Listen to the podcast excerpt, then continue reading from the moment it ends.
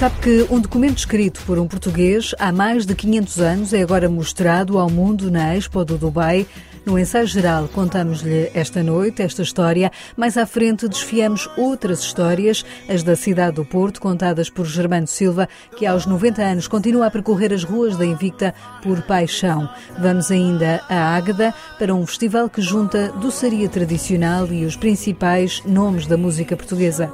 Viajamos até ao Brasil para ouvir a escritora Tatiana Salem Levi sobre o seu novo livro. Para já, em Lisboa, olhamos o Congresso Internacional Fernando Pessoa pessoa.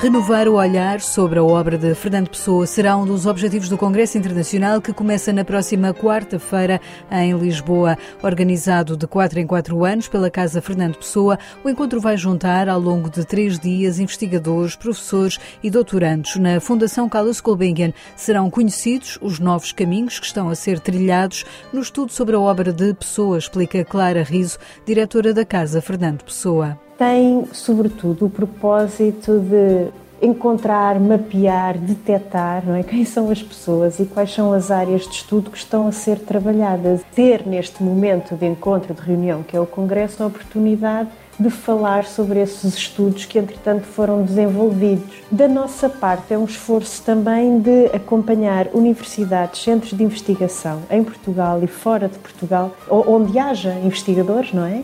Pessoas que se dediquem ao estudo de Fernando Pessoa e tentar justamente ao ver quais são os textos, as abordagens, os ângulos, as teorias que eles seguem, é assim também a, a forma que temos de tomar o pulso a investigação que continua a ser feita sobre Fernando Pessoa. E a verdade é que não tem parado. E como é que se explica que continua a surgir tanto material novo em torno de Fernando Pessoa, tantas publicações sobre o poeta?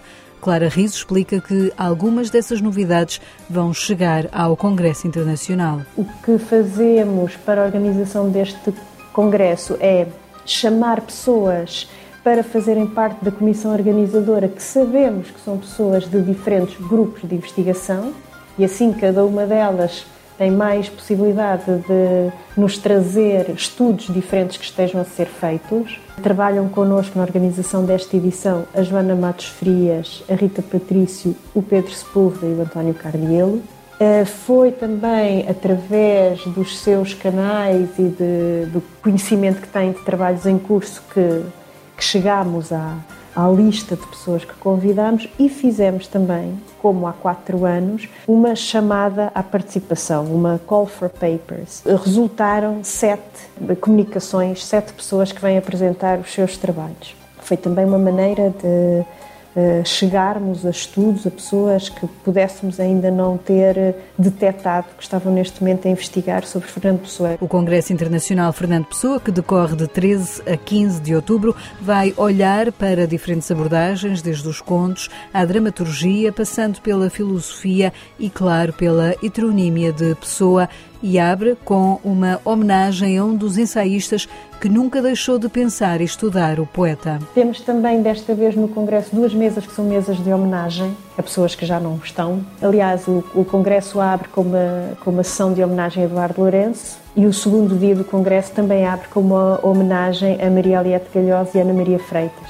Ou seja, é também outro lado dos estudos pessoanos, não é? Ter tempo para nos dedicarmos a pensar e a lembrar o trabalho de pessoas que dedicaram décadas das suas vidas a estudar a pessoa. O Congresso Internacional Fernando Pessoa abre quarta-feira na Fundação Carlos Gulbenkian, em Lisboa, com bilhetes para a plateia, mas também com a possibilidade de assistir à distância de forma gratuita através do canal de YouTube e do Facebook da Casa Fernando Pessoa.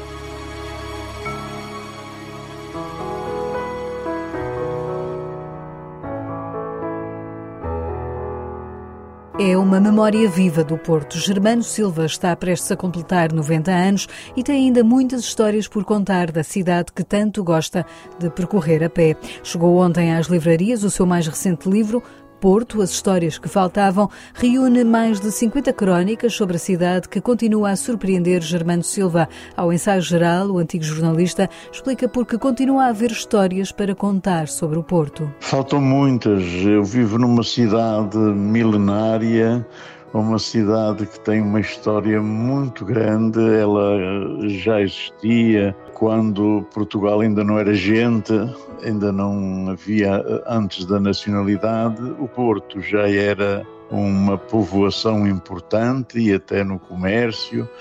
Eh, é uma cidade que está situada na margem de um rio muito importante como é o Rio Douro que é uma grande ligação ao interior do país, uma, era a via mais importante da ligação ao interior do país, de maneira que tudo passava por aqui. E, portanto, esta cidade é uma cidade muito importante e ainda faltam muitas histórias para contar. Estas eram as que faltava publicar. O livro é apresentado na Biblioteca Municipal Almeida Garreta, 13 de outubro, dia em que Germano Silva completa 90 anos, uma idade que não o impede de voltar aos passeios pela cidade, onde conta de memória as histórias do Porto e se sente vivo. Ando a calcorrear sempre as ruas da cidade com um grupo atrás. Aliás, um colega um dia escreveu uma crónica e disse o Germano com gente atrás.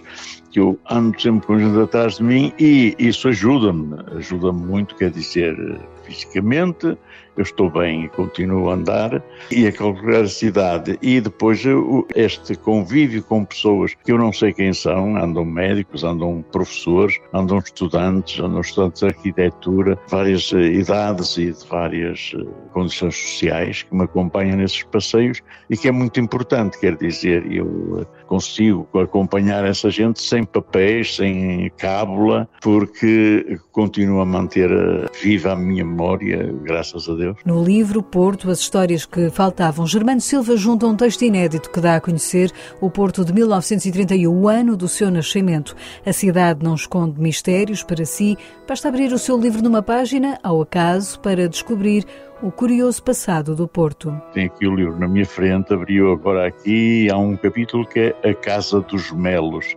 Temos aqui no Porto a Rua do Melo, tem a ver com esta casa.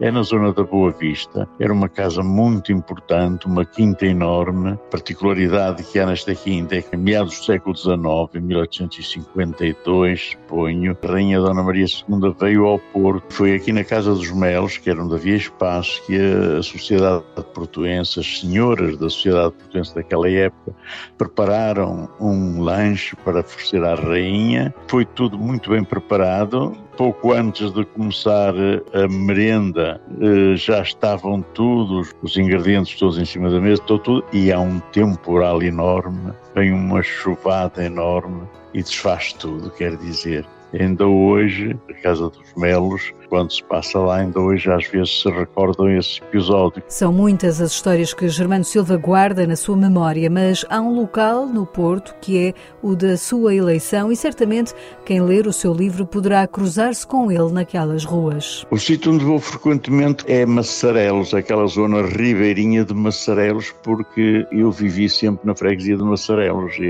é, é lá que eu tenho as minhas raízes. Eu estudei numa escola que estava lá em Massarelos, e mesmo quando estava na escola, descia da escola, descia até à beira do rio e o rio é, era a ligação. Massarelos também, por, por causa da história daquela própria zona, que é uma história muito rica. Massarelos era uma terra de marinheiros, de mercadores, de gente que trabalhava na, na, na construção de navios, as ruas de Massarelos, as ruelas daquele centro histórico de Massarelos, do, do sítio mais antigo, estão cheias de nichos com imagens de O Senhor dos Navegantes, Senhor da Boa Viagem, está ali tudo, de maneira que essa zona continua a percorrê-la até descendo do Monte do Golo, onde vivia Agostina Bessa Luís, por exemplo, até Massarelos, subindo escadinhas, descendo escadinhas, becos. Eu percorro muito essa zona ainda hoje porque eu sinto um fascínio também muito grande pelo Rio Douro. Germano Silva e a paixão pela cidade do Porto aos 90 anos, agora com histórias reunidas num novo livro editado pela Porto Editora.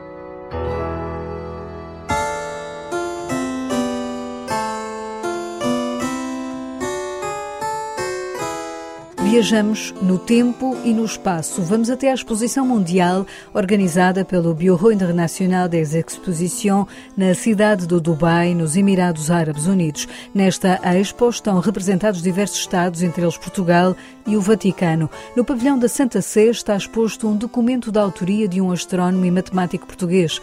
No século XVI, Tomás da Horta deu seu contributo para a criação do calendário gregoriano.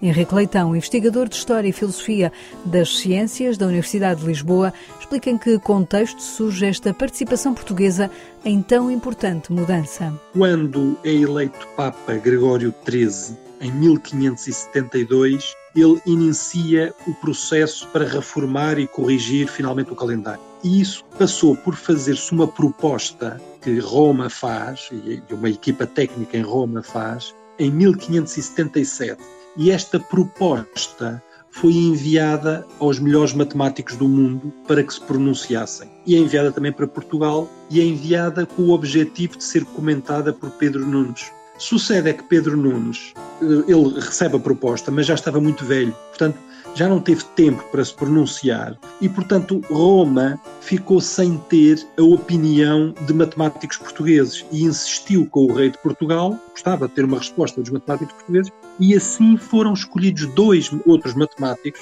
para darem a, eh, a sua opinião acerca desta proposta de reforma do calendário. E os matemáticos foram precisamente Tomás da Horta, e outro chamado Manuel Mendes Vizinho. Prémio Pessoa, Henrique Leitão, que tem vindo a estudar estes temas e que prepara um novo livro, explica que documento é este, agora exposto no Dubai, e quem era o seu autor. Este documento, que agora aparece em exposição, é um documento interessantíssimo, é a resposta de um dos matemáticos ou astrónomos portugueses que foi consultado para se pronunciar sobre a proposta de reforma do calendário que Roma estava a pensar fazer. Então, este texto que tem é a resposta do Tomás da Horta. Este Tomás da Horta era cosmógrafo mor, tinha um cargo, digamos, muito importante como consultor de assuntos técnicos junto da corte, mas além de ser cosmógrafo mor, portanto, estar ligado a atividades técnicas, náuticas, cartográficas, também era médico e era médico na corte. Aliás, ele, neste texto de resposta para Roma, ele apresenta-se como médico.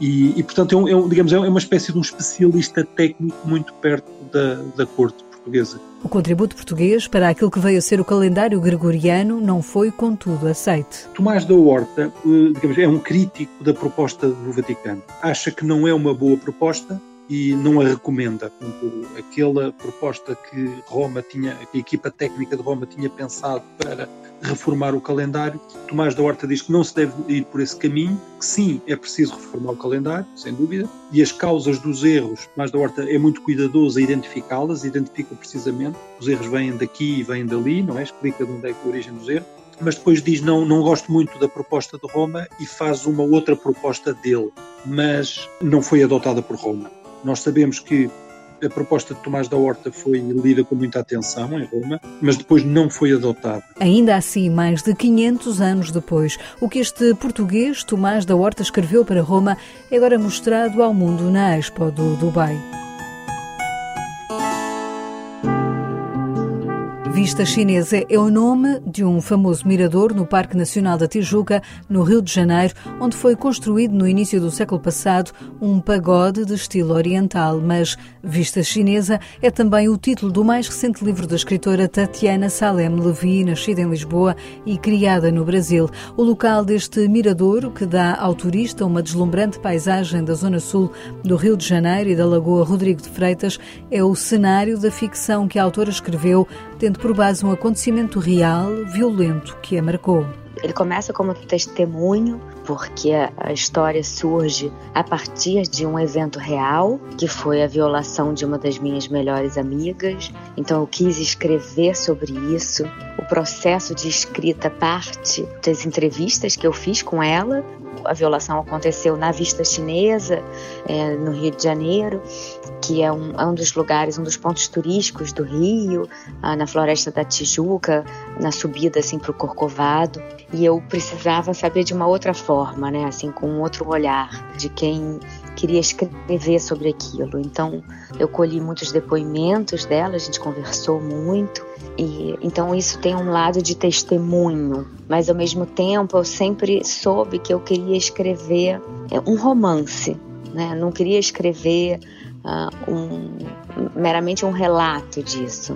E eu queria saber como que a literatura poderia dar conta desse evento tão horroroso, tão dolorido. Eu queria, como escritora, experimentar de que forma a literatura poderia, de alguma forma, me aproximar e aproximar os leitores daquela dor que era dela, mas que não é só dela, né? Porque muitas mulheres, milhões de mulheres, passam por isso. Vista Chinesa conta a história de Júlia. É um livro que começa por ser uma carta, mas é também um testemunho e um testamento, como escreve Tatiana Salem Levi, autora que sublinha a importância de abordar este tema na literatura. Eu acho que nomear é o primeiro passo para as coisas não se repetirem, né? A gente precisa primeiro poder falar sobre isso, porque é uma violência que, além do inominável da dor, ela tem um indizível social, porque nós não podemos falar sobre isso, nós não falamos sobre isso. Né? Então é preciso falar sobre isso para que não se repita.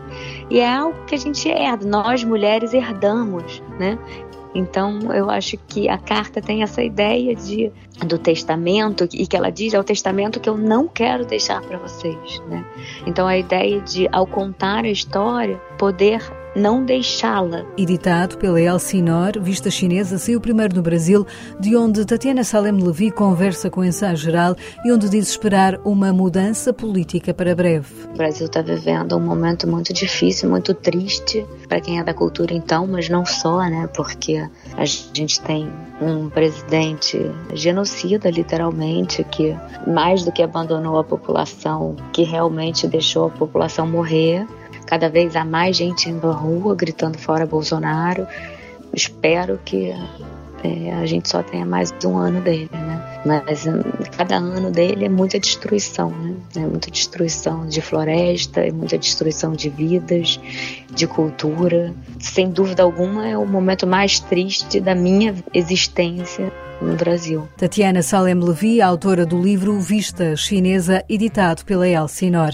No ensaio geral falamos sobre Germano Silva novamente e o Congresso Internacional sobre Fernando Pessoa, nas notas pessoais hoje deixadas por Guilherme de Oliveira Martins, o colaborador semanal do ensaio geral do Centro Nacional de Cultura. O Congresso Internacional Fernando Pessoa, organizado na Fundação Calouste Gulbenkian pela Casa Fernando Pessoa nos dias 13 a 15 de outubro, terá diversas mesas temáticas em torno da edição, arquivo, filosofia e posteridade do poeta, bem como a apresentação de novas leituras de poemas, textos em prosa ou para teatro.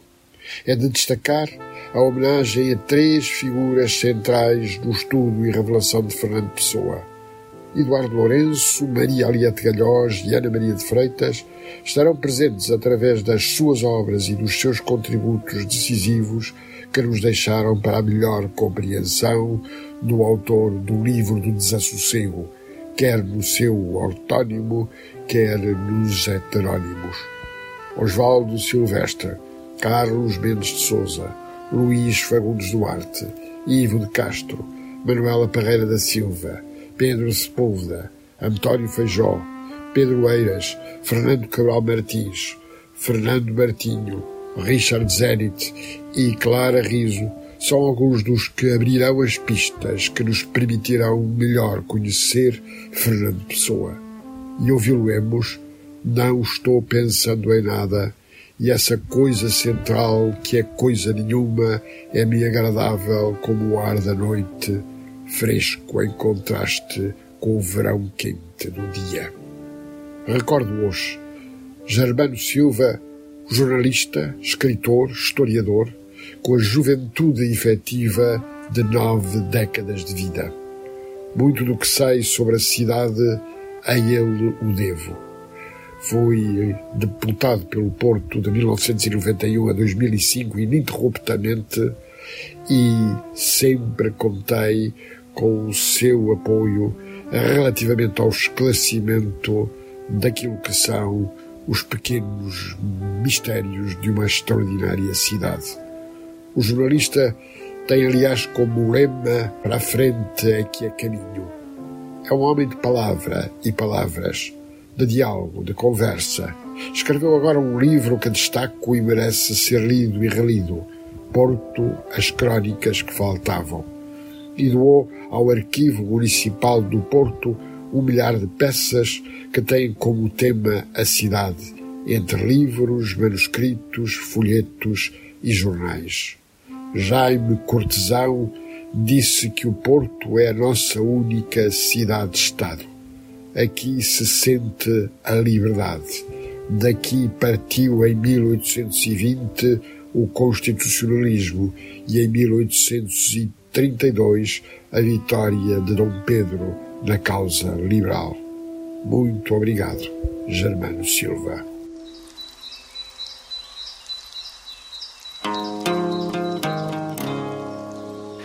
A festa na avenida é o dia da procissão. A concertina avança contra a buzina de um caminhão. É com muita música que se faz a primeira feira das Lambarices, em Águeda, perto do rio. Além dos espetáculos ao ar livre, esta feira conta também com uma mostra de doçaria tradicional com entrada livre e que terá lugar no pavilhão desportivo do Jica. Este projeto nasceu da vontade de 300 habitantes da aldeia de Val Domingos, conta Ricardo Pereira, da organização. Somos um projeto de integração social que começou há uns anos. Quisemos transformar a aldeia e começamos por fazer eh, voluntariado para construir um parque botânico. A partir daí, convidando toda a comunidade, nós entretanto eh, conseguimos juntar-nos e conseguimos construir este parque botânico e a partir daí vários projetos foram aparecendo até que chegámos à Feira das Lamarices. A partir de hoje e até ao próximo dia 17 são 10 dias cheios de música num evento que junta também as 12 iguarias de 30 municípios de norte a sul do país. Vai ser uma feira de entrada gratuita onde vários municípios do país vêm expor a sua doçaria tradicional. Além disso, temos também vários países que vão estar representados com a sua doçaria tradicional. Vamos ter workshops, vai ter uma dinâmica muito interessante. Até a própria comunidade cigana vai promover a sua doçaria. Depois teremos um grande parque de diversões com vários carrosséis e além disso temos também a parte dos espetáculos, que aí já será pago, onde teremos um cartaz que eu considero que é um cartaz uh, de luxo. E as propostas de música são muito diversas, de Anselmo Ralph a Ana Moura, passando por Os Quatro e Meia ou Bárbara Tinoco, propostas que Ricardo Pereira diz que não deve perder. Com bons artistas, com bons espetáculos, à moda antiga, não é? Antes de entrarmos em confinamento. Nós temos uh, o Miguel Araújo, que vai estar com António Zabujo e com o Tatanka dos Black Mamba, que é um concerto único no dia eh, da Cláudia Pascoal. Temos uh, os quatro e meia no mesmo dia que a Bárbara Tinoco. Temos Calema, Anselmo Ralph. No mínimo temos dois concertos por dia. Eu aconselhava a irem à página do Facebook, Feira das Lambarices, verem o cartaz e poderem tirar os seus bilhetes através da Ticketline. Com certeza não vão ficar arrependidos porque acho que nós todos estamos a precisar é de psicologicamente de sairmos, de usufruirmos de um evento cultural. É com Miguel Araújo e António Zambus que atuam em Águeda sábado dia 16 que fechamos hoje o ensaio geral que teve sonorização de José Luís Moreira. Voltamos de hoje a oito dias. Vamos estar ao vivo no Teatro Nacional Dona Maria II, dia 13, quarta-feira, às 18h30. Venha ter connosco para ouvir as novidades do Nacional. Até lá, boa noite e bom fim de semana.